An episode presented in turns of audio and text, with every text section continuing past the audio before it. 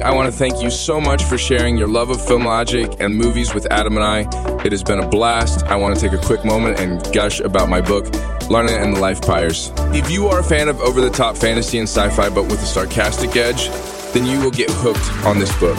Larna is a crime fighter who is captured by fitness, vampires that want to make the world skinnier and more attractive.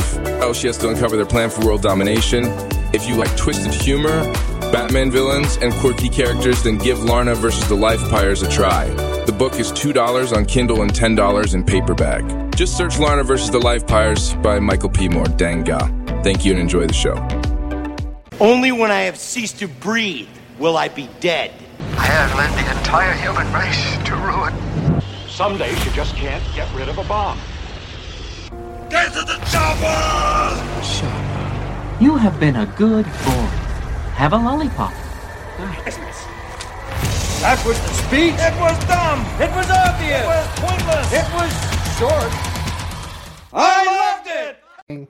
Welcome, welcome to Film Logic, uh, the podcast for movies of yesterday, today, and tomorrow, with all the fandoms in between. I am your host, Mike. I'm with my co-host, Adam. Adam, are you there? What's going on, Mike? So glad to be here. What a time to be alive. Right. And it's been a while since we've uh, done any recording because I almost forgot the name of this podcast. You That's know? good.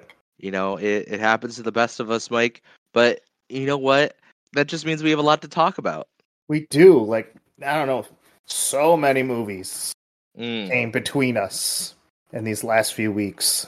Yeah, absolutely. And it, it definitely feels like I don't know about you, but it does feel like the calm before the storm. There's uh, you know, there's a lot of stuff that's coming up pretty quickly on us. Um, you know, we got the you know, we got the Oscars coming up. Um, I got uh some early access tickets to see Dune 2 at the end of the month, so I'm pretty excited about that. Um, but you know, we, we got a lot of exciting stuff going on. Yes, absolutely. Absolutely. Yeah, it's Oscar season.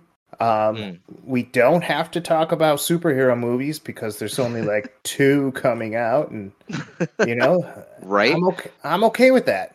You know? Yeah.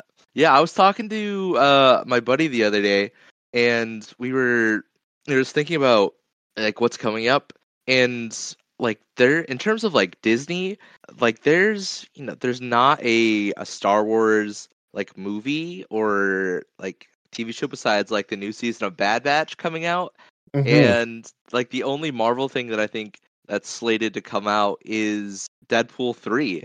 Uh, Yeah. so, so you know we got a you got an interesting um, you know maybe um we might get Andor snuck in here before the end of the year, but um yeah no it it, it doesn't feel like there's a whole lot coming uh, on that front. Oh, and I guess Inside Out too, but Mhm. um but yeah there's there's not a whole lot coming from the uh the big giants. Same thing with you know DC. I don't think there's too Mhm. much coming our way this year. So I don't know. Maybe this is the break that people needed. Yeah, just the animated universe, which Mm. has the Crisis on Two Right. Earths, or the Infinity Crisis Part One, which I hear whenever there's like a an animated feature, Mhm. um, like Rotten Tomatoes like gives it a hundred percent. Yeah. And like I am a DC fan, I'm biased, but I don't Yeah. think they deserve a, every one of them deserves a hundred. you know, you know, some of them feel just like straight to video. And you know, but you know, they're great they're great fan fodder. Mhm. Um, you know, you can you can pull you can put in all the geeky stuff. right. Uh, and no one has to question it and be like, "Oh, but where's the character development?" right. Right. Yeah, For for sure. And yeah. So I you know it's a, we're we're at an interesting time. I I think that there's you know some quality stuff coming up, and um I for one am glad that we don't have to you know we don't have to give as much lip service to you know the overlords that are WB and Disney as much. Oh man, yeah. The world belongs to the indie studios. I know I sound like a Starbucks hipster, but you know, you you come in with zero expectations because Mm. it's a it's an indie studio, but then your mind gets blown, and then you never want to go back to, uh, you know, it. You never want to go back to the McDonald's and Burger King studios you know, once once you've tried uh like a Texas barbecue burger in a small joint. yeah, Yeah, true that. True Yeah. that. Yeah. Oh man. But you know, I I will say that you know there's some stuff that's that's coming that's on the horizon that I'm I'm pretty excited about. You know, I, I've not been shy about my Godzilla fandom and um, you know, there's a, a Godzilla um King Kong movie coming up that should be pretty interesting and um I know the internet was awash with excitement about the announcement of uh the new Sonic movie that's coming out, Sonic 3, which should be interesting. The the rumor I kept hearing is that Hayden Christensen of Star Wars fame is voicing Shadow the Hedgehog, but I don't know if that's true or not. Yeah. But They're both angsty, so I can see it. right, and uh, slight correction to what I was saying before. I did forget that Joker is coming out this year. The second one is coming out this year, so you know Mm, maybe we'll we'll get that. But yeah, um, that that's more of a Scorsese type movie than it'll ever Yeah, be a right. hero movie. right, right. Yeah. No, for sure. And but I, you know, and uh, we definitely got to do a, a review when this comes out later on this year. But I'm so excited about the the new Lord of the Rings movie. I don't know if you heard about this. But I think we Oh, talked the about it. cartoon, yeah. Yeah, the animation. Um, the yeah, uh, Battle of the Rohirrim. That should be that should be awesome. That should be really cool. Mm-hmm. War of the Rohirrim. Yeah, I, I it, is it supposed to be 3D? I can't remember from the trailer. Is it 3D Uh, or is it going to be like 2D? I hope it's 2D. It's it's Like- animated. It's it's like anime. I think it's. I don't think it's like uh. I don't think it's like 3D. Right. what you're thinking of. Um, but I, I It's yeah, not it'll be Your- Yeah. yeah, it's not how to train your dragon. okay, good. Yeah. Like I, I just envision those uh, feudal war scenes from Princess Mononoke, and I think I'm confusing Yeah. that with a fight from Lord of the Rings. But if you know if they if they want to go that route, I won't stop them. Right, right. hmm But yeah, no. So like like we said, you know, this is a you know a good year. Um, we got some stuff coming out, but yeah, no, there's there's there's a lot there's a lot happening. And speaking of a lot happening, what have you what have you been watching, Mike? So you know, you, you get Apple Plus TV Mm, because there's large green lizards that have their own show, right? mm, of course. And then for reasons that uh, seem pretty obvious, you're like, uh, you know, I don't really want to see large green lizards. uh, you know, this isn't really winning me over. So Mhm. I switched over to Masters of the Air um, from the makers of Band of Brothers. Yeah. Um, yeah, and I fell back in love with realistic World War II uh, dramas. Mm, Uh, I love the realism in Masters of the Air. Like, um, you know, their limited technology to fight World War II compared to what we have. You mm. know how you know the the lingo of them. You know, pull up, pull, you know, pull the nose Right. up. You know, like right, right. stuff. You're like, oh yes, they get it. They know they know how this works, and I feel like I'm part of it. Yeah. Um, you know, and I like how the like the show takes its time. You know, Yeah. like it's not like we only have an hour and a half to do a, whole war. Mm, Uh, so I absolutely love Masters of the Air, and I just think it uh, it's it's one of those World War II movies where you're gonna you're gonna feel for every soldier in the platoon, and you you know you're gonna follow it, and like every the battles and the the trouble they get in that looks beautiful. Um, we're you know PS5 cutscene CGI we're talking about here. And so if if you if you ate up Band of Brothers, you're you're definitely going to eat up this. yeah, no, for sure. And it's um, it's it it's an Apple exclusive, right? Apple TV. Apple exclusive. Yeah. Um, are there? I'm, I mean, I'm sure there are names of note in it, but are there any names of note? Uh, you know, there's so many young people, and I was I was like uh, struggling to be like, uh, I think that is, I think I know that guy. Is that the brother of blah blah blah? And it's like, no, no, Mike, you're. It's Austin Butler. It's Callum Turner. It's Barry Keoghan. Oh, oh, I don't I don't know those people. Okay. Right, right. I mean, you def you know you know a lot of those people. You got a Austin Butler is kind of like the he's like the the new kind of young trying to be Hollywood leading sort of man, but he was in um recently he was in the that Elvis Presley movie that came out a couple years ago. Oh, wait a minute. And- the mhm. he's, he's he's the Cobra Kai guy. Um, no. no, no. That's that's uh Buchanan Tanner Buchanan. Oh, okay. Okay. Yeah, that's the Karate Kid kid.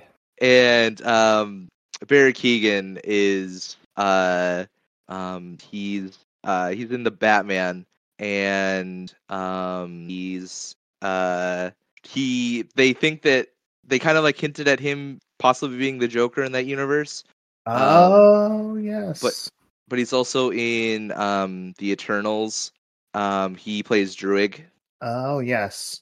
the only redeemable character in that besides maybe Gilgamesh Yeah.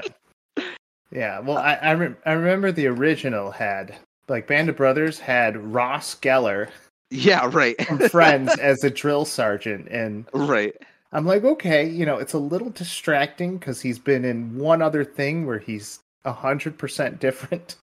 And, right and he has like that very shrill voice, but hey, Yeah. that, you know. And I Mm. think, and I forgot there was a comedian, an SNL comedian who played a soldier.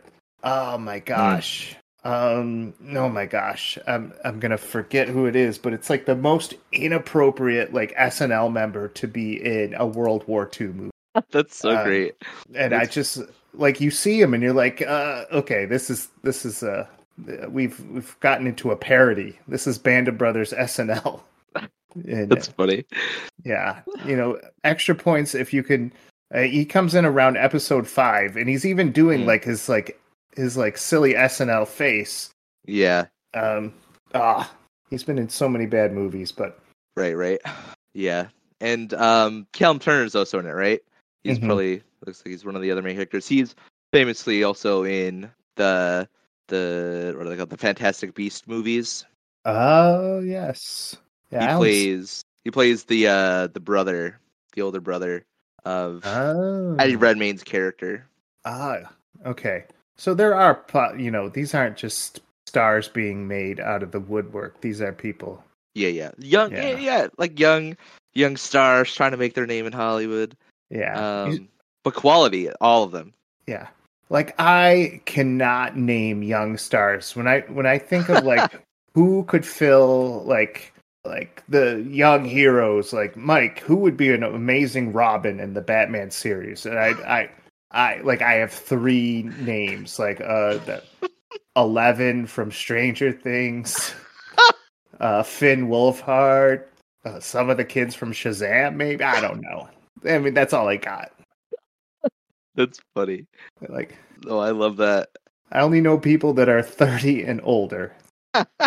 That's fair. I mean, those guys that we mentioned, they're like, I mean, they're not like super young. They're like early 30s. They're like my age. Oh, really? You know, it's so funny. Like, like that's the that's the um the Tom the Spider-Man actor Tom Holland. Tom Holland effect. Yeah. Yeah, Sure. Getting, you know, I'm getting out of high school. Yeah, you're 25. I think it might be older than that. Yeah, like you can't Mm. play you can't use a 16 year old in a Hollywood movie. Yeah, right. Yeah, it's like that Simpsons. Like when we want to show a cow, we tape a bunch of cats together in a movie. right, right, right. Yeah. That's funny. Well, if I were to ask you how old you thought Timothée Chalamet was, how old do you think he'd Well, be? I mean, now I have to use Hollywood logic. He's like ready to, you know, get AARP. That's funny. What is he? 30? He's probably 30, right? No, he's 28, but close. Okay. Yes, I, I found out it's Jimmy Fallon who plays Lieutenant George C. Rice Really? In the movie, Yes. in the show? in Band of Brothers. Yeah, That's so random. yeah, and he, I think he's making a silly smile through it. So I just, you know, You're just I waiting just- for him to break as he always Yeah. does on SNL. yeah, he starts singing. That was that was one of those things that I just didn't get how because he's like Jimmy Fallon has to be one of the longest tenured people on SNL for a while, right? Yeah, Like, but I was like, he barely does anything like in any of the skits. He's always like a background character. And he's always breaking. And I was like, I could do that. Why did he like why why does he get to do that? I could do that. I, I- yeah, I can forget my lines just as good as he can. Right. And like I don't know. Like he like don't get me wrong, like I think he's you know, he's really hit his stride as, you know, he's kind of like the face of late night, right? Yeah. Um but he's just like very he's just like very safe, funny, you know what I mean? Yeah, yeah. You know, he's not he's not like Will Ferrell. He plays the straight man to Will Ferrell in those skits. And not even well. yeah. Because he can't keep a straight face. Yeah. right? Because he's laughing the entire time. yeah. Like he's like half the time that he's in the skits, you're like you're not watching because he's gonna say something funny. You're just like, I'm gonna wait for Will Ferrell or Justin Timberlake to say something actually funny and to see him laugh so I can also laugh. Right, right. Yeah. They had a they had a best Hmm. of Jimmy Fallon, and I'm like, really? I don't I can't think of anything that like he like that he's known for like starring in skit wise. Right. like uh, like he in it they he did a few he did a few impersonations of Mick Jagger and I'm like okay, Yeah. all right I get it he's an impersonation person Right. Well, I I'm a big fan of him and Justin Timberlake's bit where they do the uh the Barry Gibbs. yeah uh, Uh, but I mean, I I don't know. Other than that, I can't really think of anything. I just to me he's always just in the background of Will Ferrell doing you know the, t- the triangle and just breaking right right or, or in the hot, cowbell. yeah oh yeah in the hot tub you know Right. with uh uh, you know, Will Ferrell always saying "my lover and I," and he just can't keep a straight face. To be fair, that's a very surreal, Yeah, very that, I- surreal. and no one can keep a straight face for that. No, that's I mean, Will Ferrell breaks. Yeah, and he's But- acting. Yeah, right exactly exactly um you know you know not I'm, I'm not trying to say that like you know i'm a i'm a great improv actor Mhm. or anything but i was like at the very least i can do what jimmy fallon's doing like geez yes, absolutely. So yeah, World War II, uh, Masters of the Air, great, great series. The minute uh, my eyes, you know, the minute my eyes were set on that realistic World War II, 1940s lifestyle, you know, Mm. where, where men were men, and uh, you know, you know, uh, where jazz was the punk rock of the time, and you know, all that. You know, like I'm down. I'm I'm ready for this. These guys would have to uh, put Vin Diesel in it to screw up. that's so great and um am i seeing this correctly that it's put together with by tom hanks and spielberg Uh, they had their hand in the first one, so yeah. Um, Tom Hanks' son was in the original one. oh wow that's I cool think I think you know Tom Hanks. He bought the rights to World War II. yeah he's been in so many things like he's yeah, obviously Saving Private Ryan, but recently even he was in that um that like World War II Navy movie. right. Um it was like Greyhound or something, I don't know. Um where he's like the captain of a a cruiser while they're trying to make the the Atlantic Passage delivering goods to to Europe. And then he was on like Bridge of Spies, right? right. um, right. Yeah. So pretty much you owe him money if you say anything historical about World War II. he he gets like fifty cents because he owns that war. Right. It's it's so random. Yeah. Um, yeah, that's nuts. Because like even even uh, a League of Their Own, right? That takes place because all the the men are away fighting in World War II, right? Yep. Yep. so, That's that's so funny. Oh man, yeah, he's Yeah. He, he's in a lot. I mean, good for him. hmm And for some reason, I always associate Mel Gibson with Vietnam. How many what? How many Vietnam movies is he in? Uh, well, he was in that big one, We Were Soldiers. Right, right. But you know the way he wears like uh, you know roughed up hair and like uh, you know five o'clock shadow. Oh, like I always assume he just came out of Vietnam or just finished a tour. That's funny. Is but that's that's so funny because like he's not even American, right? Like he's Australian or something. I believe so. I think you know. I think we all got that from watching the original Mad Max. right? Well, Adam, you've seen the original Mad Max, right? Yes. Yeah. Yeah. Yeah. How how did it go? The original series, you you would think from the the latest ones that it's always been like it's like wastelands and you know Mm. people with piercings all over and tattoos playing guitars and shooting missiles out. You'd think that was the series, but the first one is incredibly tame. Like it had suburban neighborhoods, people Right. in nice suits. Like it looked, it looked closer to Clockwork Orange. Um, Yeah. And it wasn't even like it wasn't even that like savage. Like he got No. it was like about building up a character that he would get later he'd just get revenge in the end and it would kind of be just the third act so how did it go from like totally tame revenge movie um to like this borderlands 3 right. spiritual sequel Um, that's that's a great question, and I mean, I, I, it feels like it has a lot to do with like I don't know, maybe just like a a ma- uh, like a modern just like retellings of stuff, and and maybe like Mhm. uh, Mad Max Beyond the Thunderdome probably yeah had, had a lot to do with it, of course, but it's just like um right yeah, I don't I don't know. That's a that's a good question. Um like the first one had trees like trees don't exist and right right. Well because like um because it starts like into the second one into Yeah. the second one they do more car stuff. Yeah. And and then like yeah You there's know, the- definitely way more masks and bondage in the second one. Right and then like beyond the thunderdome is kind of like more i guess what we think of when we think of like mad max. But yeah you're right it's like it's it's weird um Yeah. because yeah the first one is very much so an outlier to the other the other three Yeah, it's like Evil Dead, like how the second Evil Dead was just the first Evil Dead, but like redone, but it was also a sequel. right And so people just say, yeah, don't watch the second Evil Dead. right yeah. Um, yeah, I don't, I don't know. I, I guess it's also been a, a while since I've seen the original trilogy. Yeah. So I guess I, yeah, I don't, I don't know. That's that's interesting. But they were also released pretty far apart too, right? yeah. like the- 81 or 79, 81, and 85. So sort of, yeah. I mean, further apart than we would think about. You know, yeah. you know, you know, getting Fast and the Furious movies every year. Yeah. So somewhere between 79 and 81, George Miller saw like this uh, dystopian Australian movie. And he's like, you know, kill the trees. Let's get a desert. right. Everyone wear bondage. Get chainsaws out here.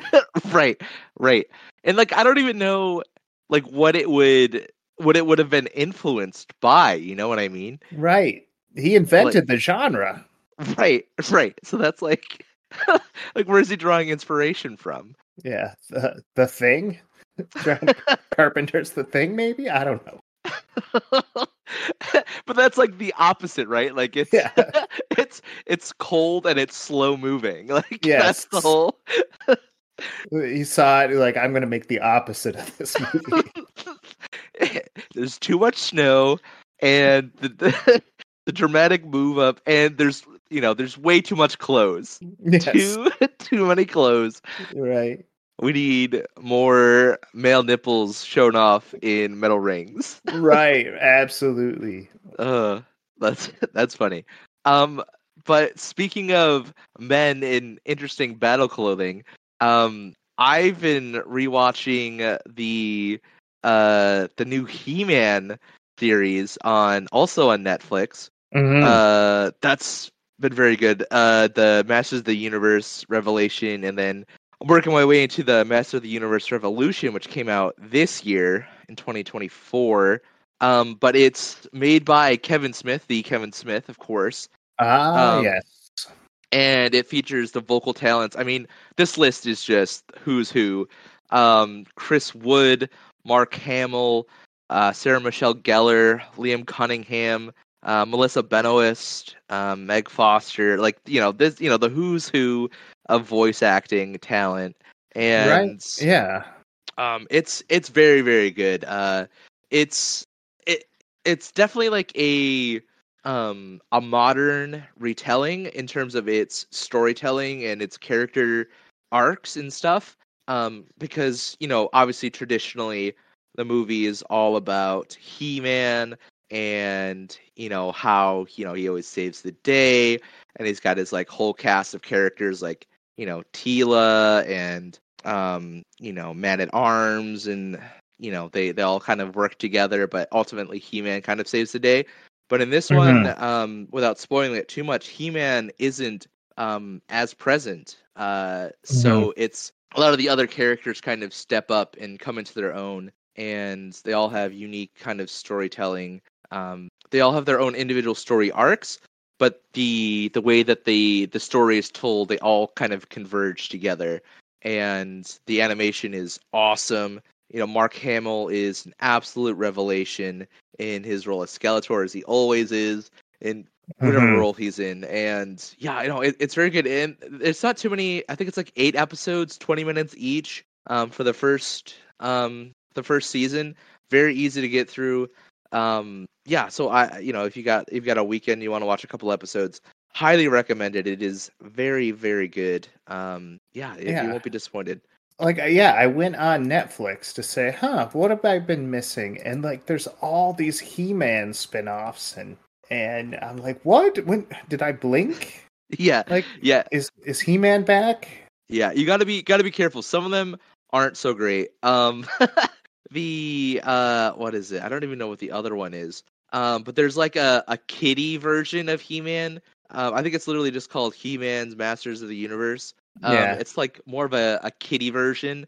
Um, it's like more of a just a modern update of the original cartoon. Whereas Masters of the Universe Revelation and Revolution are more they take it's like a spiritual sequel. Like it's obviously it's it's the same universe, the same characters, but it's very vastly different from like it's not a kids cartoon. It's like a I, I, I don't want to say Ah. it's like I I don't want to say it's like an adult cartoon. Um, you know, where there's like you know excessive blood and violence and swearing and nudity yeah but it's like it's more like more mature storytelling um and themes um which is super awesome uh Mhm.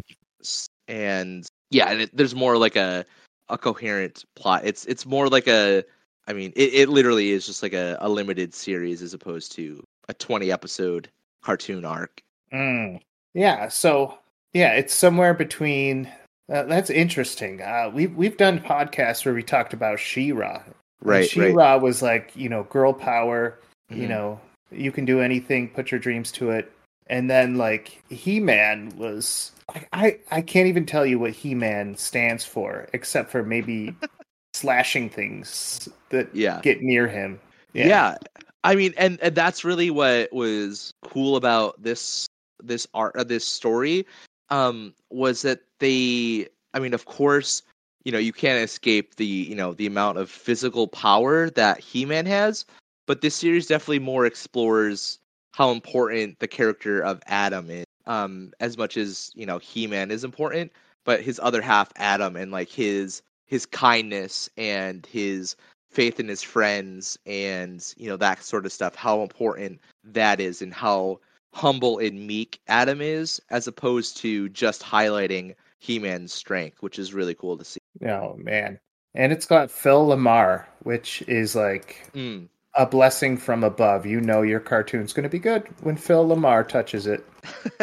So, yeah there's yeah. there's so many yeah there's so many also uh like guest voices that just appear randomly for like two or three like you know things like Justin Long is in it and um Method Man is there for uh, something Danny Trejo is in it Kevin Smith makes an appearance D Bradley Baker you know so there's you know William Yeah. Shatner's in it so there's a bunch of people you know there's yeah it, it's it's awesome yeah, what, you know, what are we doing here, Adam? You know, we got to go find uh what, what's that what's that 80s cartoon with the horses that could stand upright and shoot cowboy laser guns? what We we need to remake that one. What is it? Uh Gun Gun Gunstar? No.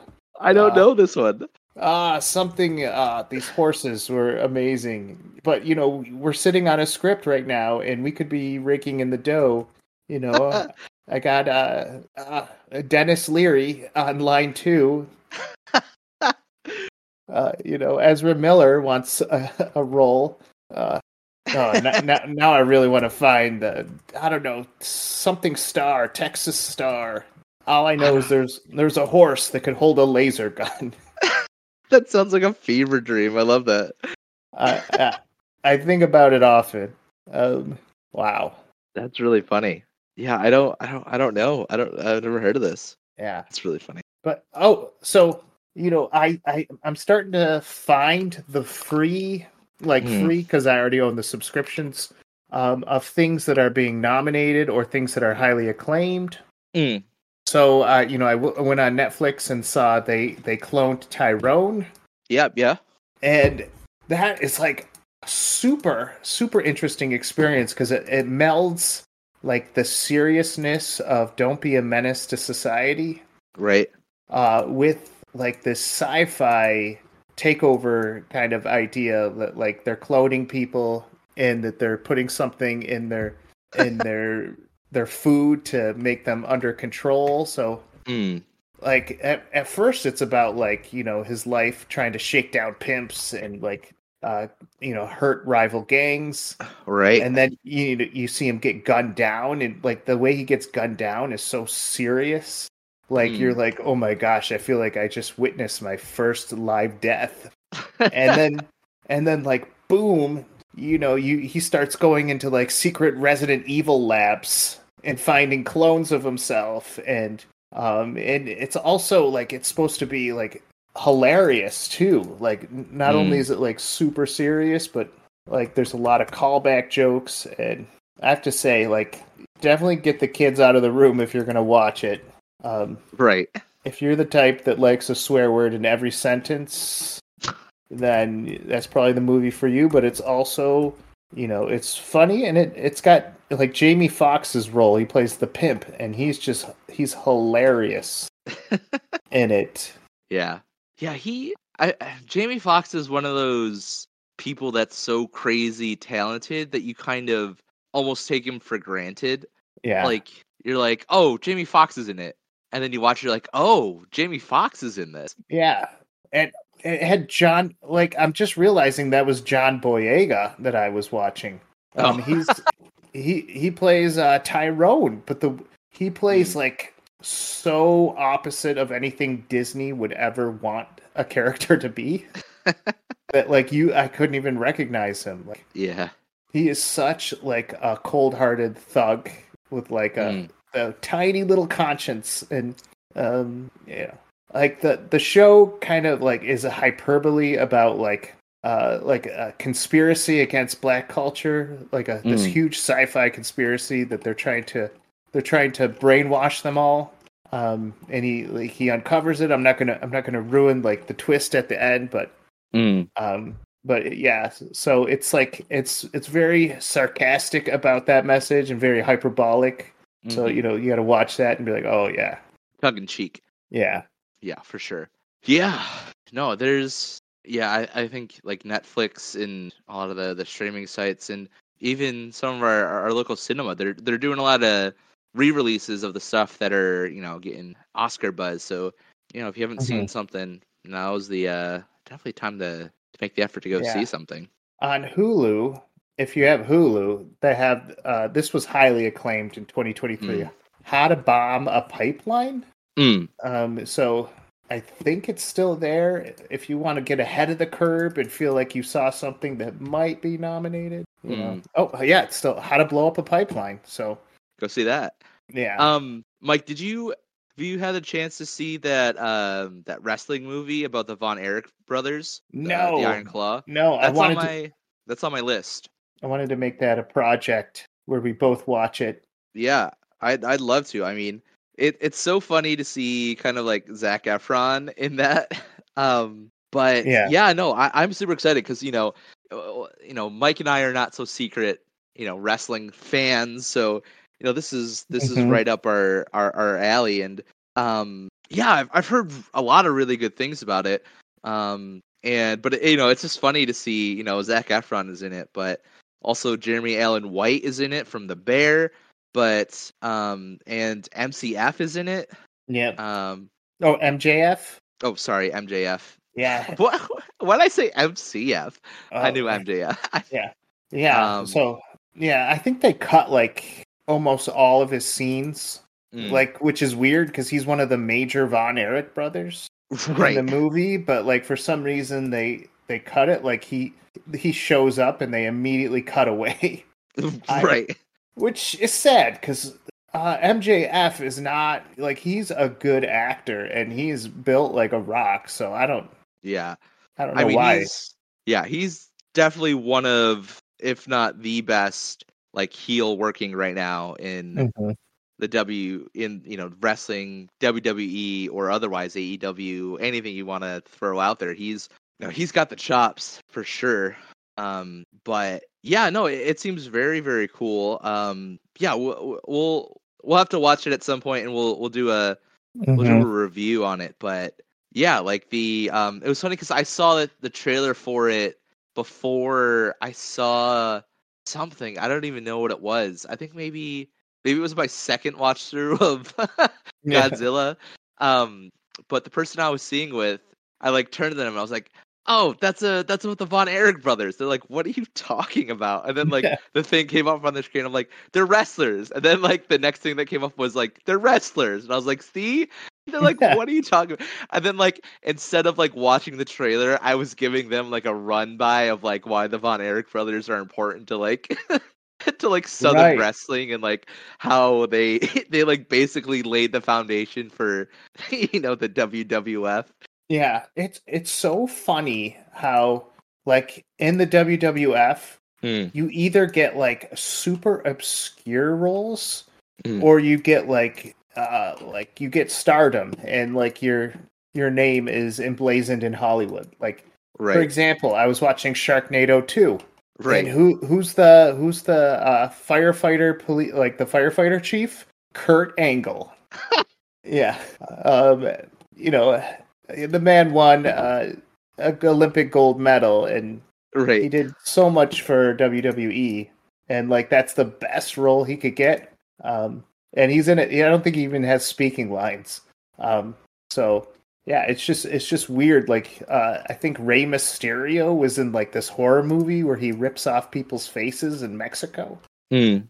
Um Edge Edge was in this plane heist movie that like, you know, w- went into the crapper very fast. It's like not even worth mentioning. Right.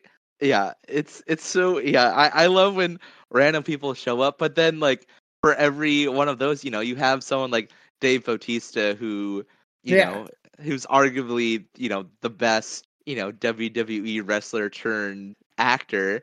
Um Yeah. At least in terms of quality roles. I mean, The Rock is of course has is probably the biggest movie star, but I don't think anyone would argue that he's a better actor than Bautista. Yeah. Uh yeah, that cabin someone at the cabin door movie Not that Kevin. yeah, knock at the cabin. Yeah, Yeah. he was he was so creepy and weird. Like Right, right. And you know, even stuff like so he's gonna be in Dune, like he is in Dune and he's gonna be in the second one. Mhm. Um, you know, he was in Blade Runner. Obviously, of course, he was in Guardians of the Galaxy.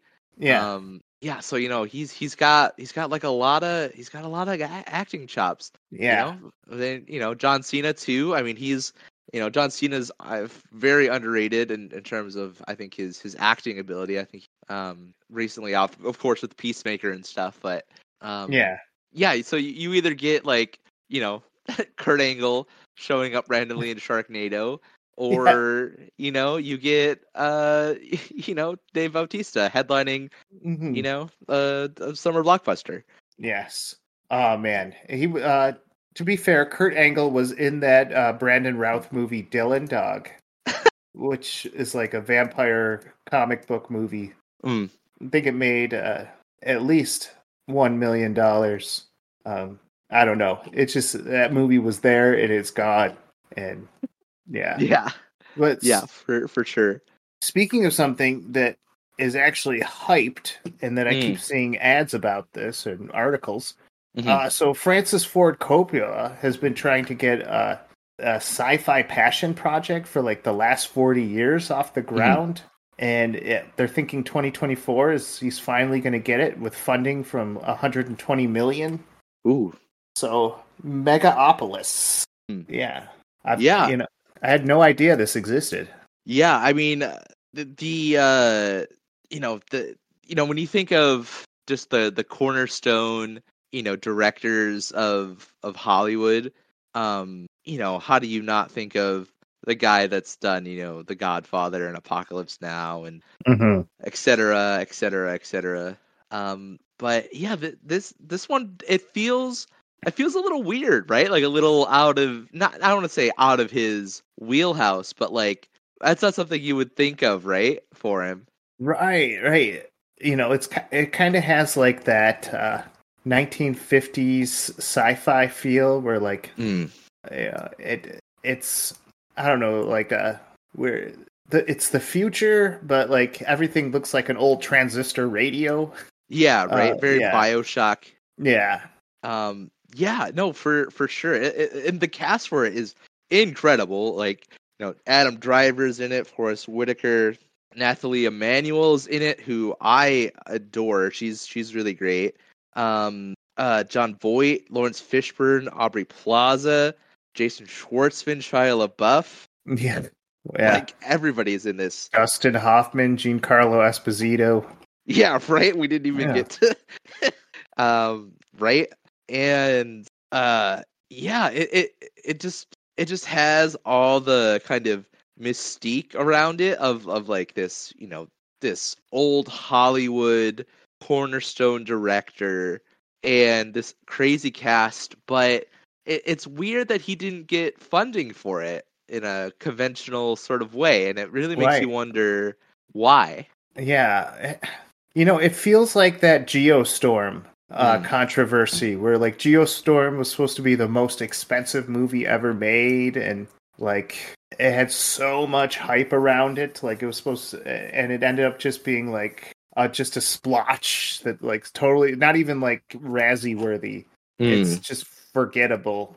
Like, and hopefully, I, I don't think with a name like Francis Ford Coppola, I don't think it's it could ever be like that. Um, but he did say, "I don't care if this movie flops or not. I just really want to make it." And so, I want to know if he were to lose all his 120 million dollars, uh, how he's going to bounce back from that.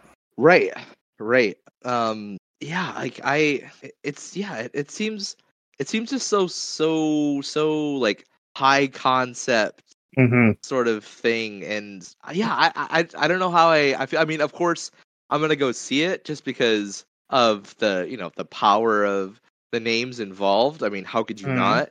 Yeah, it's it's feeling like it's going to be like Oppenheimer level uh, production. Right. And like what was the what was that what was the last kind of big thing that he did? Like I Well, can't His last sci-fi was in 14 years ago with Twixt. Okay. I don't think I Twixt, yeah, I don't think I like, saw uh, that. He just doesn't seem like a guy who, you know, he seems like he'd be like you take the Scorsese route, like, oh, these Mm. kids with their sci-fi and their comics, and I just want to make mob stories, and you know, Right. But then he also did like Jack. yeah, um but yeah, right? Like I I just so heavily associate him with like like like and like 70s into like you know the mid 90s of making like either like heavy hitting like period pieces like you know like the Mhm. godfather or apocalypse now um Mhm. or like the outsiders or or i have just like him doing just the most random things like when he re he did that weird remake of dracula yeah, um and um or like like jack right. but I, I don't I, I don't really know like yeah i guess twixt was like the last thing i'm seeing that he he did but yeah, Yeah. I, he- I don't know what he's been what have you been up to francis Yeah. ford coppola starring Val Kilmer, Bruce Dern, and Elle Fanning. Um, Right. It looks like a, a Lost Boys remake, um, Mm. which is very dark. Uh, Nine Inch Nails music video. That's funny. Um, yeah, that's that's kind of crazy. But I mean, once you kind of you know, once you've made the Godfathers and Apocalypse Now, I guess you don't really you don't really got to do anything else, right? Right. like those are constantly in the top like what top 10 15 20 movies ever made Mm-hmm. and you're just like wow he's made like you know he hasn't really made that many movies Right. that's It's one of those names that you drop. And great. honestly, you said, oh, Francis Ford Coppola is uh did he make that movie with Fred Astaire? you know, no, Right. Like I, you know, I, I don't. Shamefully, I'm on a movie podcast and I don't know that Mm. much about him. Right. Well, I mean, like outside of like just the the obvious, The Godfathers and Apocalypse Now, Mm-hmm. and maybe The Outsiders. I don't know if I've seen anything else from him. So, um, yeah, just the ones that I'm supposed to see, I guess. Right. Oh man. Well, he was in the Bling Ring, On the Road, Whoa. Twixt, Tetro, somewhere, Youth Without Youth. Right. Marie Antoinette, he was an executive producer for that. That movie was okay. Doesn't seem like a Francis Ford Coppola type deal. Jeepers Creepers 2? He was the executive producer of Jeepers Creepers 2. Hey, you know, when you got it, you got it, man. Like, how did they nail that? Like, Right. after Jeepers Creepers 1, they were like, you know what? We got to up our game. Get, Get Coppola on the phone. yeah, yeah. Get the man who invented mafia movies. And my gosh, that that just blows my mind. Maybe he hates like serious like Oscar stuff. Maybe he really wishes he could do Wrong Turn 3, Jeepers Creepers 2. you know, uh, you know, right? Firestarter. He's really wishing, oh man, I wish I could do that. Stupid stupid mafia movies. Stupid art. Yeah. Uh, that's funny. Um, yeah, uh, yeah. He, because he's definitely one of those people that like when you get into a conversation with somebody that likes movies, they're like, "Oh yes, like I, you know, I just watched uh, Apocalypse Now in my film study class. It was, it's so, you know, Yeah. so bourgeois. I don't know. Yeah. I don't know what they say, but it's just like, right? Like he's just one of those names. But like you look into it, you're like, well, I mean, he's no Christopher Nolan. Right. It, it would be hilarious if he, uh, like, people, like his fans would go up to him and is like, oh man, tell me about this scene in Godfather. You know, he's like, you know what? I don't want to talk about Godfather. I want to talk about my passion, Jeepers Creepers 2. That's where my dream and visions came out.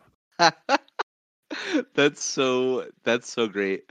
Um, yo, no, I I love that. I, I bet he loves that too. Um, I have some uh a- another podcast that I listen to. Um, they're big fans. You know Peter Serafinowicz. Um, that sounds familiar. um, he's like a, a, a British comedian actor. Um, but uh, he uh uh, let's, I'm trying to think of what else he was in. Uh, what movies he was in, but it's it's escaping me right now. But uh, so they went to like a meet and greet. Uh. And instead of like having him sign something from like a movie or a show, I think he was in Hitchhiker's Guide. Um, but any, anyways, uh, instead of having him sign something like that, apparently he has like one line of dialogue in like uh Dark Yeah. Souls 2 and they had him sign a copy of Dark Souls 2 instead of like, you know, something that he might be well known for and you know, if I was like a famous person, you know, if I was like, I don't know, uh, you know, Daniel Radcliffe, I mean, I'm sure he gets people coming up to him every day asking him to sign like Harry Potter stuff. But if somebody Right. came up like if somebody came up to me with like a DVD of Guns Akimbo, I'd be like, "Yeah, I like you." Right, you. right. My gosh, yeah. I, like I've always wanted to like run like a night show Mm. and like have famous people Yeah, like uh, you know like Sandra Bullock right. and just ask them questions about like okay, so you played the bad guy in the first Minions movie. Can right. you can you tell us the art and the vision behind that? right. Right. Right. I love that. You know, and you know, really that's what that's what matters, right? Yeah. Uh, just have a 30 minute conversation about like the ins and outs of right. that Right. villain in the Minions movie. Right, exactly. Not Mhm. Godfather Part 1, Godfather Yeah. Part 2, Jeepers Yeah. Creepers. Yeah. Man, what was it like to be next to those Jeepers Creepers actors? Did you get were you nervous? Were you nervous? You know, what inspired this one scene from Jeepers Creepers 2? right? Not that you know you had to give you know art direction to you know Marlon Brando, you know one of the Yeah. greatest actors of all time. No, no, no. Yeah. yeah, you worked with yeah, you worked with Jonathan Breck and Ray Wise of Jeepers Creepers 2. What was it like to have so many geniuses in the room? Exactly. Right? like the art just makes itself, you know. Yeah. and then he goes into like an hour of just like this beautiful like vision he had for Jeepers Creepers 2. Exactly. I don't doubt it. Um, but yeah, that is there a, a time schedule for that to come out? Um Jeepers Creepers 2?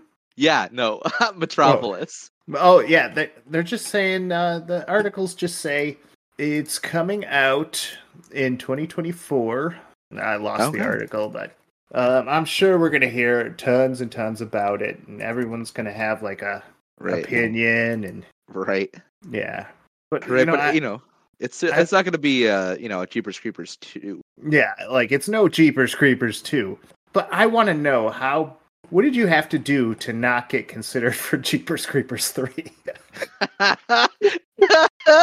They're like, you know, Coppola, man, you you really screwed the pooch on that wow, wow. Talk about the weakest link is Francis Ford Coppola in Jeepers Creepers. He was the one dragging the series down.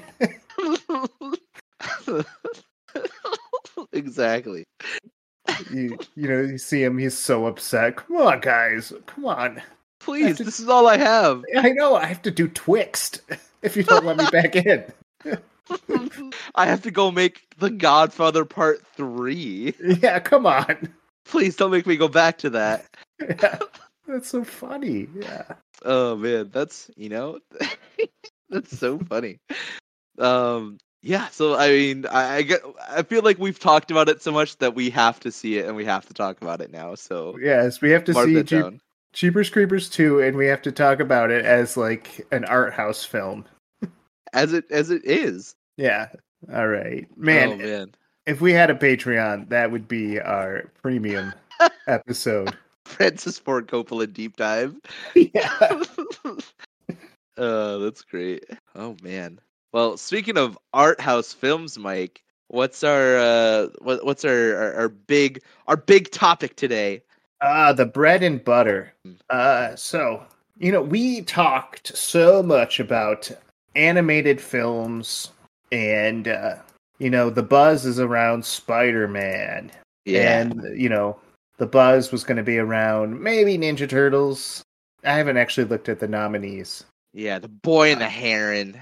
Yeah, the boy and the heron, you know, everyone's for sure. But then Netflix, I think we totally forgot that Netflix has a Mm. shot at these Oscars too. Yeah. And in came this movie, Mm. uh, not even by our friends from Pixar, not DreamWorks, not Illumination. It was Anna Perena, Pera- I don't know, from Anna Perena Studios. Yeah. They came out with this, and it's called Nimona. And Yeah. it's a very clean animation movie. Uh, a knight in a futuristic medieval world is framed for a crime he didn't commit. The only one who can help him prove his innocence is Nimona, a mischievous teen who happens to be shape-shifting creature he's sworn to destroy. Starring Yeah. Chloe Grace Moretz, Riz Ahmed, Eugene Lee Yang. Written by Robert L. Baird, Lloyd Taylor, Pamela Ribon, and directed by Nick Bruno and Troy Quane. Yeah, yeah, for sure. I this this movie I feel like is right up our alley as a podcast because Yeah. it's it's everything that we love all rolled into one. Like everything is like super underrated. Like animation right off the bat, you know, it, it does feel like people treat that as like a step down, right, from your your big Yeah. your you know your big movies. So you know, strike one for us right there. You know, strike two, like the like the the cast is so talented, and including like the the showrunners. Um, but yeah. but they're not necessarily like you don't immediately know why you know that they're they're like this. Like the directors, um, Nick Bruno and uh, Troy Quane. like, Yeah. they've done some they've done some pretty awesome stuff. They you know they did Spies in Disguise. Um, they did Ferdinand that we I think we've talked about. Speaking of John Right. Cena, uh, once upon a time, but they've you know they've worked on stuff like Hotel Transylvania and Enchanted and um uh the that recent Peanuts movie that came out Yeah. um maybe like 10 years ago. Um so like you know they they you know they quietly put together an awesome career and um you know the the cast I mean of course great Chloe Grace Moretz you know needs no introduction um but you know of course you know her from things like Kick-Ass and um stuff like that um what do you mean no Oh, well, not- yeah, yeah. I clicked on her. Like, yeah, all these people I need to, uh I needed to look up Oh. um, because, yeah, like you're you're saying, oh yeah, Chloe Grace. I'm like, who? Um, she's yeah, hit girl yeah. Well, yeah, I haven't seen Kick Ass, which it's funny that IMDb calls it Kick Butt. oh Is really that- Is that um? Well, actually, no, no. Actually, you know what that is? That's a filter on my internet that finds swear words and replaces them. So I'm like, wow, man, did this? Did the studio change it? no, That's- nope, that's me. That's on me. okay, yeah, no that's totally fair um Yeah. but yeah no i mean she's like you know she's you know super super famous like she's in stuff like that she's in she was in hugo um you know she was in uh muppets most wanted obviously. Yeah, uh but you know she's like a, a very you know a young actress that's you know kicking butt. Um and uh yeah so she's you know she voices Demoa um Mhm.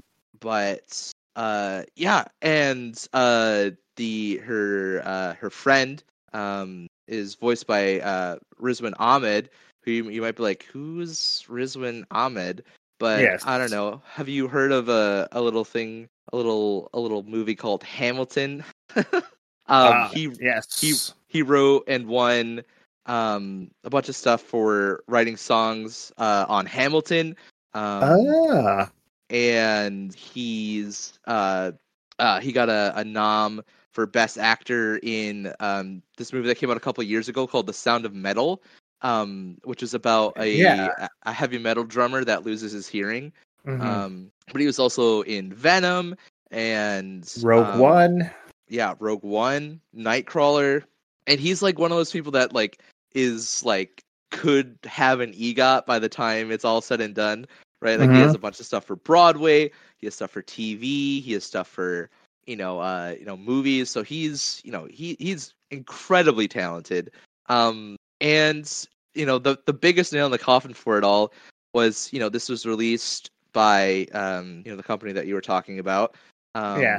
Annapurna Pictures, but it originally was a Disney property, and they Oh, let it man. slip, and they let it slip through their fingers, and um, you know, so I the the whole story was uh that this was originally uh, a Fox property, and then Mm-hmm. when Disney bought out Fox, they you know they kind of let some things slip out of production, and this was one of those, and Yeah. you know they they let go of this this sleeper hit that's now nominated for an Oscar, Right. and you know, like you know, the, you know, how, you know, Disney, like, how do you mess up this badly? You had this certified hit on your hands. Yeah, it you know the the joke is that you know Netflix gets the crumbs that uh, Hollywood drops, Right. and you know in, in some cases that's true. You're like, I know why this didn't go to theaters, but then Right. like they'll have something that just comes out and it'll be like, wow, you know, someone had very low confidence in this and Right.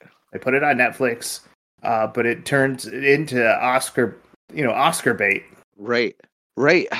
And you're like, what? What were you? What were you thinking? Um. Yeah. It, it's it, it's one of those. It's one of those movies that you you know you just wouldn't think to think to see. And um.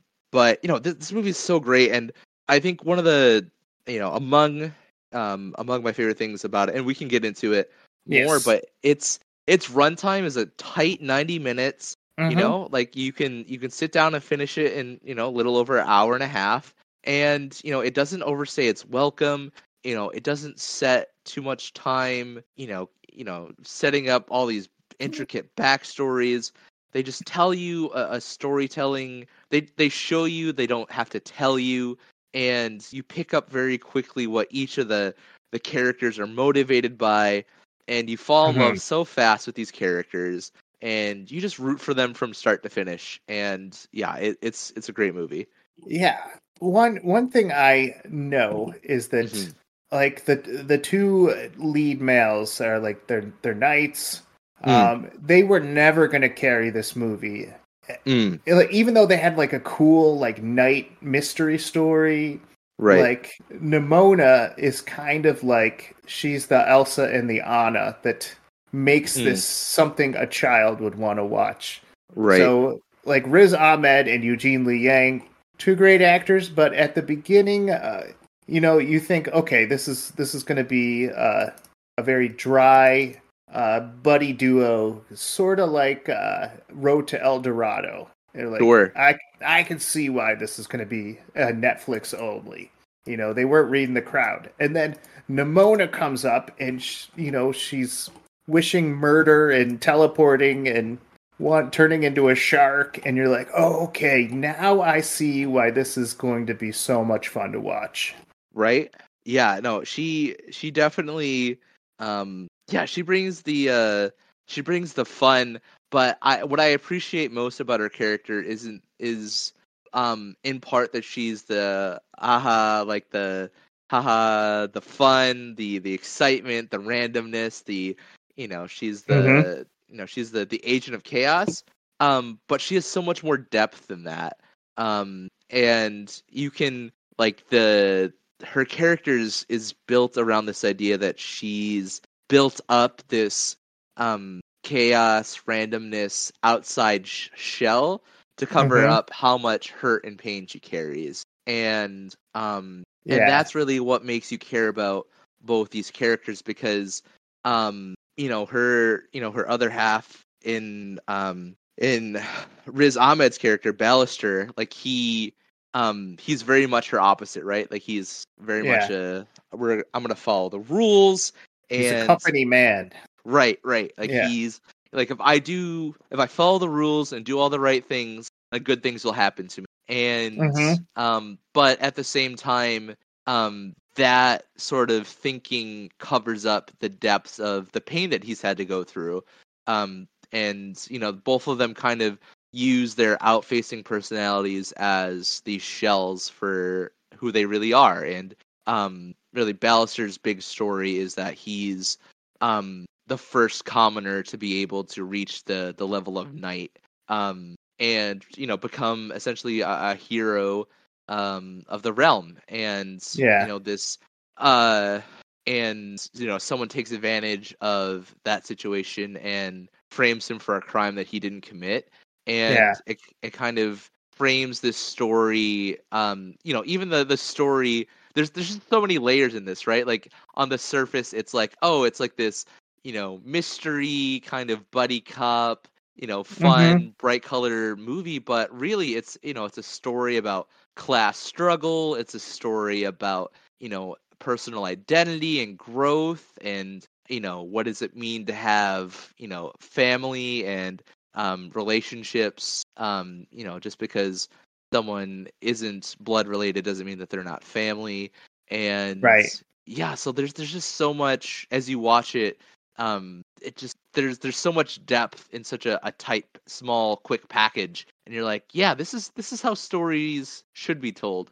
Yeah. And it, it's just it's a delight to watch. Yeah. Uh, the movies uh, i think the thing that got me Mhm. more than the messages is that the movie's quick delivery and Yeah. like like in your face let's have fun um, Yeah. it, it brought me back to the original spider-verse movie yeah and i'm like this is this is it's given me all the feelings i had when i fell in love with uh the original spider-verse movie and yeah i kind of wished that you know that the the sequel to the spider-verse movie would have felt more like this Mm. so that's where I was like, okay, you know. In fact, I think a lot of it is kind of inspired by, you know, the whole punk and you know everything is breaking the law. You know, you know, crazy collages and like weird uh, art textures all over the place. Uh, yeah Nimona cool. ki- kind of borrows that from the. I think they're like, oh, is that how you get an Oscar? Okay, we're going to do it in our movie too. right right Yeah, Um, yeah, totally, totally agree. Um yeah like and and nothing overstays its welcome right? Like i, I feel like a lot of those movies fall into the trap of like relying too much on comedy or humor and it just kind of overstays its welcome. Like there's not a to me there's not an out of place joke. There's not a you know marvel xd semicolon smile moment you know or like oh my parents just died. Here's a Right. poop joke. Um right. Yeah. Sorry, Illumination. Sorry, DreamWorks. Yeah. right and you know just the, the the comedy in it is just so it's so great like there's a bit where um Nimona who her her abilities allow her to shapeshift and um they're escaping out of the the headquarters of the knights and she Yeah. transforms into this whale and she's kind of like she breaks through like a bunch of the layers of the floor and um all the knights are are kind of just like freaking out about this whale. And there's just like a running joke throughout the movie that they you know that they got to get out of you know they got to get out of her way before the whale shows up. And each time they bring it they, they do a callback. I'm like ha, that's that's funny. That's really Yeah. great. And they you know but they didn't they didn't like harp on it right? They did you know they did two or three callbacks and then they just you know they they called it there. I was like that's good comedy. Great comedy. Um Yeah. There's so there's so much, and I feel like that's like I hate to say it, but like the movies with where people don't stop talking and like the little Hmm. tiny quips and right um, are the ones that are most fun to watch, and that that shouldn't be like. Or maybe in the future it'll get annoying, but for right now, like Teenage Mutant Ninja Turtles was charming because those they they kept talking over each other. Um, Right. You know, Spider Man, he's supposed to be funny. They're supposed to just say all this random stuff. right Um, and you know, Nimona kind of files into that as well. right right and you know even even just like the you know the the physical you know it's an animated movie but they still managed to to nail some like physical comedy too like there's a there's a bit where they're sneaking through and they kind of keep showing all these pictures of um the two of them on wanted posters and um there's a bit where uh Ballister's like trying not to get caught but it gets kind of like shoved out of an alley and um just as you know you would think that the camera would pan onto his face instead it's like a guy holding up a newspaper with Ballister's face on it and he kind of lowers it and makes eye contact with Ballister and you're like oh yeah that was funny that was good well Yeah. played. Um yeah, and you know there's even down to just like funny little bits where like Nimona gets shot with a, a crossbow Yeah. and he Ballister asks her does it hurt or like what does it feel like and she's like oh it feels like I got shot with like a crossbow bolt in my knee and you're like oh yeah that's that's yeah exactly what happened yeah. One thing, um, you could take this as a positive or a negative. mm, Is you know they don't have a really strong history of why she exists. mm, Uh, first of all, she's the only monster in this universe. Right. Um, and so that it makes you wonder like you know where did you come from? Why are you the only monster? Are there other people? Um, also you know she was a problem in the government like like hundreds of years ago because she can live forever. And so you know you mean to tell me because of maybe one incident in the past like the government built their whole military infrastructure right based on that one incident and they're still paranoid to this day Right. even though that there's no proof that other monsters exist right and so yeah it you know it, it just made me wonder like you know why are you so afraid Mm. um because of this one incident that happened Right, right. And you know, I you know, the you know, it's a very you know, I think that's a valid um observation and yeah um I think sometimes you just got to kind of accept stuff as like, oh, it's just if it didn't exist then there wouldn't be a story, you know? Um right right but I, I I mean also but more than that, I think the story was definitely um like the central story was about this idea of othering and like how we can um let our fears of the unknown and Yeah. like fears of other people that are different than us can allow us to get to places like creating a military state that you know builds right you know giant walls with space lasers and how eventually that allows or you know allows for the for society to collapse in on itself um and yeah so like i you know Yeah. i i i like agree with um the observation you have but then also you like you look at you know history and you're just like oh that's just kind of like what happens with humans right like Yeah. we we other people and we build these giant walls and we like you know we go on witch hunts and we you know Yeah. literal witch hunts and you're like oh yeah like of course like you and i sitting here in 21st century america we're like yeah like of course like you know witches don't exist like you know how the Yeah. pilgrims tried to burn them at the stake but at the same time like people thought that and you're just like oh well, like that's kind of silly but it happened Right, right. I mean, shoot, it, it would not so much witches, but anyone who had like a different idea about baptism. right right Those, those were the people you were scared of. Uh, uh, yeah. But yeah, Right. like I, I get what the movie is trying to say. It's trying to say, Mhm. you know, social outcasts. Instead of getting to know them, you know, you choose to be afraid, and because you choose to be afraid, um, you want to fight them, and you want to fight the things you're afraid of, and don't do that. Um, and usually that message works, but also at the same time, Nimona proves that she is kind of a terrorist. Like you, you do need to defend yourself against her because she causes so much property damage. Um, she she cripples people. Um, I mean, she started into this movie like, here's people we can kill and kidnap and exploit.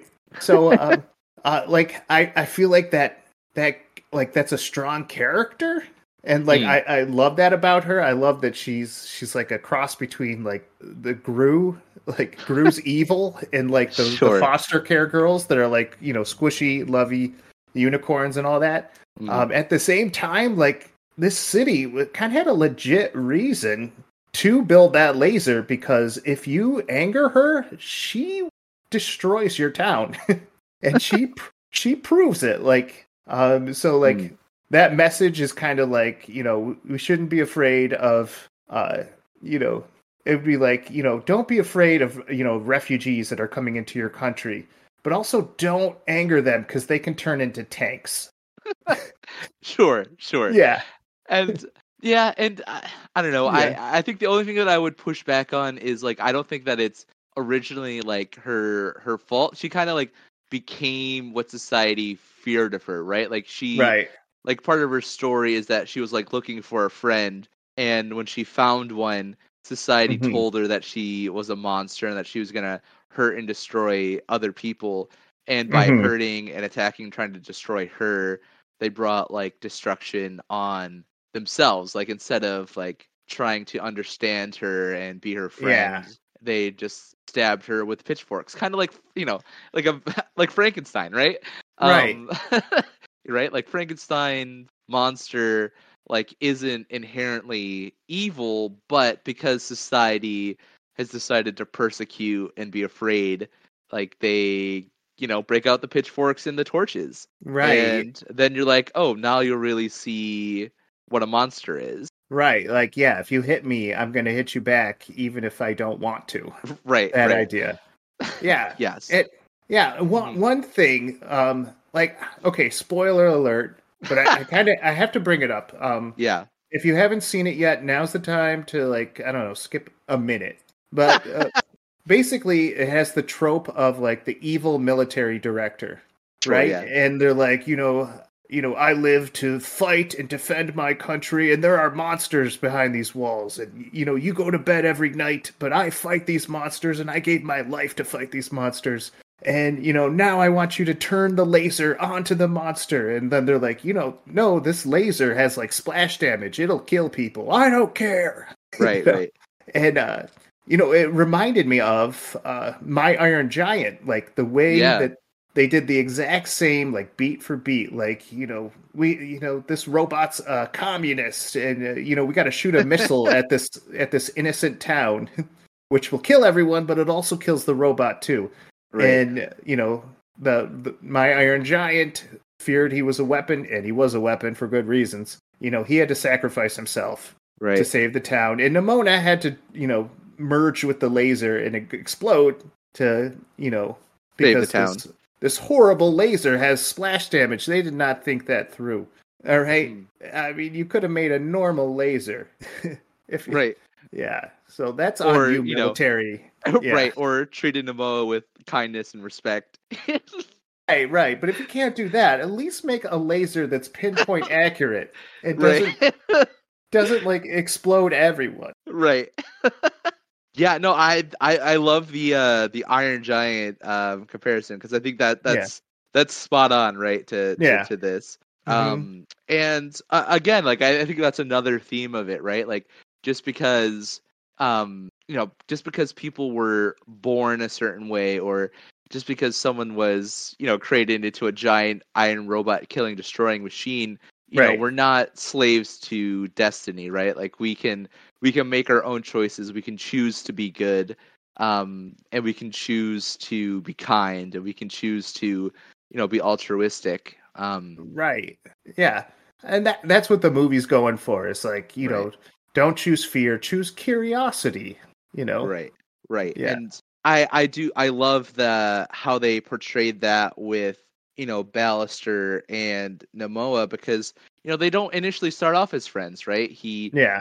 You know he asks you know some questions that could be insensitive and um you know Nimona definitely takes advantage of him and his position at the beginning um you know and using him as a as a, as an excuse to lash out Yeah. um but as they kind of grow together they realize that you know they you know they don't you know they have more in common than you would think and um Yeah. Yeah Yeah. and that's why their the relationship grows and yeah, Yeah. that's it's awesome Yeah, Nimona kind of reminds me of like that Hot Topics friend that says things just to get a reaction. sure Um, yeah And really, she just wants to be understood, but you know, she knows no one's going to give her the time of day, so she'll be like, "Oh, look at that baby! I want to chop him in half." And they're like, "Oh, you can't say that." Oh, but I got your attention. You know, I I made you react, so I can say it, and it worked. You know. Right like yeah, Yeah. the ultimate definition of there's no such thing as bad press Yeah. right. um yeah totally totally totally and um i i think that's really kind of like what sets this movie apart from other ones because i i think it'd be so easy to be like to make a character like that and just leave it at that right you know Yeah. the you know the the the deadpool clone right or Yeah. you know Pinkie Pie clone, whatever, and Yeah. you know just leave it at that that surface level. But um, but the, it doesn't just end there for her character, right? It's it's very Yeah. clearly you see that she uses that as a coping mechanism for the pain and the hurt that she feels, right? Like if she can pretend that she hates society, she can pretend that it doesn't hurt her, and Right. um, yeah. So it, you know, it's just good character storytelling, Yeah. And you know, there's also room for her to grow because right? there are some reasonable requests like you know don't make a spectacle of yourself because this is a stealth mission don't Right. don't break these things because i don't want to be more guilty than i have to be and Mm. she you know she gets kind of triggered by that like oh how dare you how dare you say that but it's kind of like no i get it you don't trust me but as we can trust each other maybe maybe you can take my hints as loving remarks and not just me judging you yeah Yeah, so exactly. it kind of it kind of works both ways Yeah, totally, totally agree. And um yeah, so I feel like we've we've hyped this movie up a bunch Yeah. and you should definitely go see it. It's a it's a very like we said, it's it's a quick, easy watch. Um yeah you know, I I guess maybe Mike, what what what's your what's your biggest takeaway maybe from from the movie? my you know, my biggest takeaway was there was a whole um no no i would i would say um i am falling in love with the genres of animation yeah that are trying to they're trying to be not i don't want to say edgy but they're trying to be like fun and ridiculous they're trying to be less sweet and they're trying to be more like play on words Yeah. um like i'm falling in love with those i mean i can blame spider-man uh for creating that right. uh, no i could blame the lego movies we can go back to the lego movies and then Yeah. spider-man and you know it just shows that like like disney you may have owned like the hallmark moments and like the Right. ohana means family stuff but you know that stuff was never written for me as much as this these other guys they're having fun right. and they're being silly and they're being so charming about it. Mm. Um, and then there's a way to like ruin that where like uh, a director says, "Oh, fun! You mean like 40 minutes of fart jokes? Fun?" and you're like, "No, no, I don't mean that. I mean like can can can we find a medium between 40 minutes of fart jokes and like um you know this girl and her pony story that I can't relate to? Can we find a fun happy medium between that and make it and make it feel cool with nice cool music and artifacts Right. and the answer is yes, we can, but only Lego knows how to do it, and Annapurna. No, Uh, and Yeah. Nickel- and one Nickelodeon movie. Yes, yes, for sure for sure Yeah. and I, I i totally agree and it, it definitely feels like the west is starting to try to catch up to japan right. in terms of the stories that are explored in in animation yeah, um you know because for so long like you know like spirited away came out almost two decades ago yeah, and now it just feels like we're getting stories that are coming out now that are you know maybe not on the same level of quality Right. of animation but definitely in that same stratosphere of, of, of storytelling and Yeah. you know it, it feels like in the last you know 10 years even there's just been so many great animated movies that are that are coming out even even the last like five years it's really escalated like the the recent puss in boots movie has been was incredible too right. I um, want to see that. It's on my list. Definitely definitely watch it. So good. Mitchell's versus the machines um Mhm. that's also on netflix. Give that a watch. Um Yeah. b- uh but yeah no it it, it for so long it, it there's just been like this you know if you're gonna watch an uh, an american hollywood animation movie it's either you know sappy disney movie or it's you know illumination yeah, Three lemmings DreamWorks. urinating into a a, a fishbowl. right right Yeah, and then every once in a great while you get something like prince of egypt or treasure planet or right. you know Right. iron giant Right. Like it, it feels like you either have to do like super poop baby or you have to do uh, girl with real life with real problems and you can't right um and I figure like I realize like we talked about movies from 1993, right? yeah And how one of the one of the few animations that came out of that was Ninja Scroll. And Mhm. like even back in 1993, Japan treats their animated movies like we treat our Star Wars. right So they could they can treat it like it's going to be this epic movie while we kind of treat it as like it's like a fills in a gap between Right. until we can find like a live actor to to do Right. it. the next tom hanks world war ii movie Right, like like DC, what was their last movie that was animated? Super Pets. All right? right like is Super Pets is you know it's okay, I guess, but you know it's got some great actors, but you know it it doesn't show that like that WB knows how to use animated properties like Japan can. right right Yeah.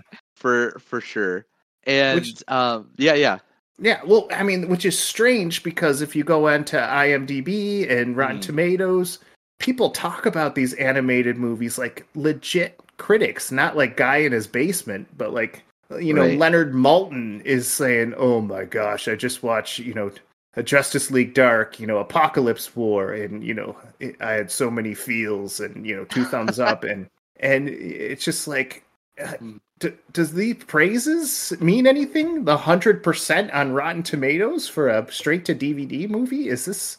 Does this mean anything to you, or is it is there like some kind of money that doesn't translate very well just because people like it? Right, right, for sure.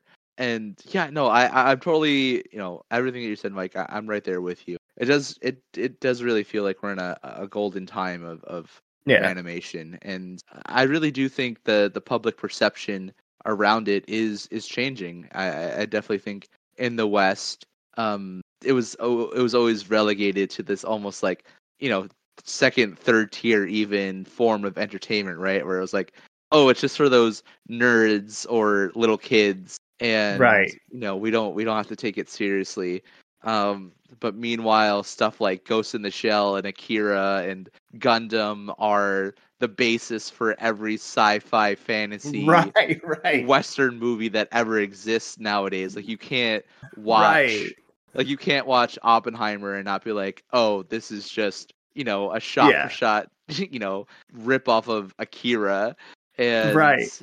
um so I, I think we're finally catching up to that and um I think that's great and I think it's um I think it's important also to re- to, to to make sure that we we look back on the things that have inspired the things that we have now like I think How to Train Your Dragon was in part an influence in some of the stuff that you know we're we're seeing now, even in Nimona, right? Like uh, in those action Right. sequences, I was like, oh, this feels like How to Train Your Dragon. Um, right. Right. It felt like a really good level from Dynasty Warriors. right, Uh, right, right.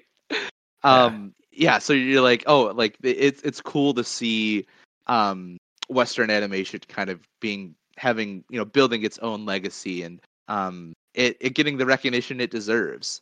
hmm Yeah, I I would say so. Like, I mean, going back 1993, Japan came out with Ninja Scroll. Mm-hmm. Uh, we can still talk about Ninja Scroll having like a profound effect on uh, movie cinemas and animation. Uh, what did we come out with? Uh, We're Back, a dinosaur story. Um, no one wants to talk about that movie. Um, and they didn't even want to talk about it when it came out. So, so like, it just shows you how like uh, one like a just a little change in philosophy on how you view your movie right, and like how you want it to look in the future right. um changes how you make it Right, a hundred percent. yeah a hundred percent. Right, like if you like things like Dark Souls, or if you like things like Mhm. Elden Ring, like you owe so much to things like Ninja Scroll and Berserk, and Right. like all these things. Like the, the people that are making the things that you love, they're getting inspiration from things like you know uh, Paprika. That I'm going to see Paprika. I don't know how to say it yeah but you know christopher nolan wholesale ripped off that movie that animated movie for inception one of the you know one of the the best western kind of science fiction movies of all time i'm like there's you know he stole shot for shot the entire hallway scene in inception from paprika and you're just like yeah you just if you want to see the things that inspire the people um if you want to if you if you if you like the things that your favorite creators are making look at the things that are inspiring them. And a lot of times those things are you know eastern you know animation. And just because it's something that's a little weird or a little different you know don't let that spoil it right? Like go for it and see and, and be inspired by yourself. Right and that should be a relief. You don't have to spend $12 for something that japan already did and is probably free on one of the streaming services you own right exactly exactly I mean, Five Nights at Freddy was great, but Nicolas Cage made a better one uh, called Wonderland. yeah was- yeah, talked about that didn't we though yeah, yeah. That's so funny. Oh, but yeah, but yeah, definitely go see this movie. It's on Netflix right now. Um, it's super easy to find. It, it's it's in their little section about Oscar uh, nominees, and like I said, you could finish this so quickly. It's you know an hour and a half of your time, and Mhm. you won't regret it. Yeah. Tell us what you got out of the movie. Uh, was it uh, telling a, a straight story that's using creativity? Was it uh, trying to bop you over the head with something? Uh, we would like to know. Yeah, for sure. Mhm. Um, yeah, even even if it's just like, hey, I love the art style. Well, guess what? I love the art style too. It was beautiful. Yeah. Yeah. I didn't we- even. We didn't didn't even touch that. Yeah, the animation's so clean and cel shaded, and uh, yeah, that- super cool. Yeah, it it reminds me like we've we both watched The Dragon Prince, which is another Netflix. It it's very remnant of that, and that's a compliment. Right, Yeah. for sure. 100%. And I love the the art direction in it too. It was very like medieval fantasy but futuristic and like sci-fi. Mm-hmm. Um yeah, so it, very cool, very unique and um so it, and I think that's probably my biggest takeaway is that there's not too much out on the market like it. Um and it was really refreshing to see and see it done right and uh, yeah, you could just you can tell when the people that are involved in a project love what they're doing, and Mhm. You could just tell from the top to bottom every person that was involved, from the writers to the directors to the animators, the voice actors, they all loved what was happening, and you know it, it just shines through. Yeah. And then see Justice League Dark Apokolips War and try and try to figure out why every critic on Rotten Tomatoes says that this is Loves like it. the best movie ever made. I I I I'm a you know, I'm a Justice League fan, but I'm not going to go that far. Yeah, that people love that. Like, um, what was it? Uh, the was it All in the Family? Yeah, go ahead. 100 percent tomato meter. Like, That's- I mean, yeah, it's it's 19 reviews, but these are like, All of them are a hundred. yeah, Um, yeah, didn't they recently do? Maybe it was All in the Family, or so. It was a it was a Batman one, but it was like super dark. Um, and like, but like everybody, everybody, it's like Jason Todd comes back, and they're like fighting, and there's like a whole sequence of them like just beating the snot of e- out of each other through like an apartment Uh, complex. yeah, like death. Oh yeah, death in the family, or yeah, yeah, that's um, what it is. yeah. But you just but then it's just like this dark nihilistic movie, and then they're like ten out of ten, greatest movie I've ever seen. Right. And meanwhile, the animated version uh, based on the Killing Joke got a Yeah. 36, uh, which is like one of the best comic books. That like if you Yeah. do like top 50 comic books, uh, people will they've tried to make movies based on it. So Right. uh, it's so weird. Like I don't understand Rotten Tomatoes. I mean, it's it's just a review aggregate. They just take everything that everyone else says. Yeah. Well, and you know, put it all together. But yeah, Batman: Soul of the Dragon, you know, ninety three percent. Deathstroke: Knights and Dragons, eighty two percent. For sure, Scorpion's Scorpion's backstory in Mortal Kombat, ninety percent. And these are like, uh, like fans say they're amazing, and wow, it's just like I don't know. I uh, I guess people want to see a cartoon, and I'm just I'm so surprised that like someone isn't like clamping down on this and saying we need to make we need to make 30 animated movies um you know $40,000 you know 4 million each right? you know and you know we just need to fill our bank vault with cash cuz Right? yeah I don't understand movies I don't. I don't know if anybody really does. yeah Um, but I mean, that's that's another thing. I mean, I'm glad you brought Rotten Tomatoes up. Uh, but like this this movie Nimona is one of the the rare ones that I've seen recently where the the audience score and the critic score is like they're both like 95 or 96. I was like, wow, they're both like yeah they're on the same page. So that's how you know it's good. yeah it's it's a strong movie that gets you early and like I I have to say like there's very little in this movie that you just want to say uh you know this is boring or you know right, right.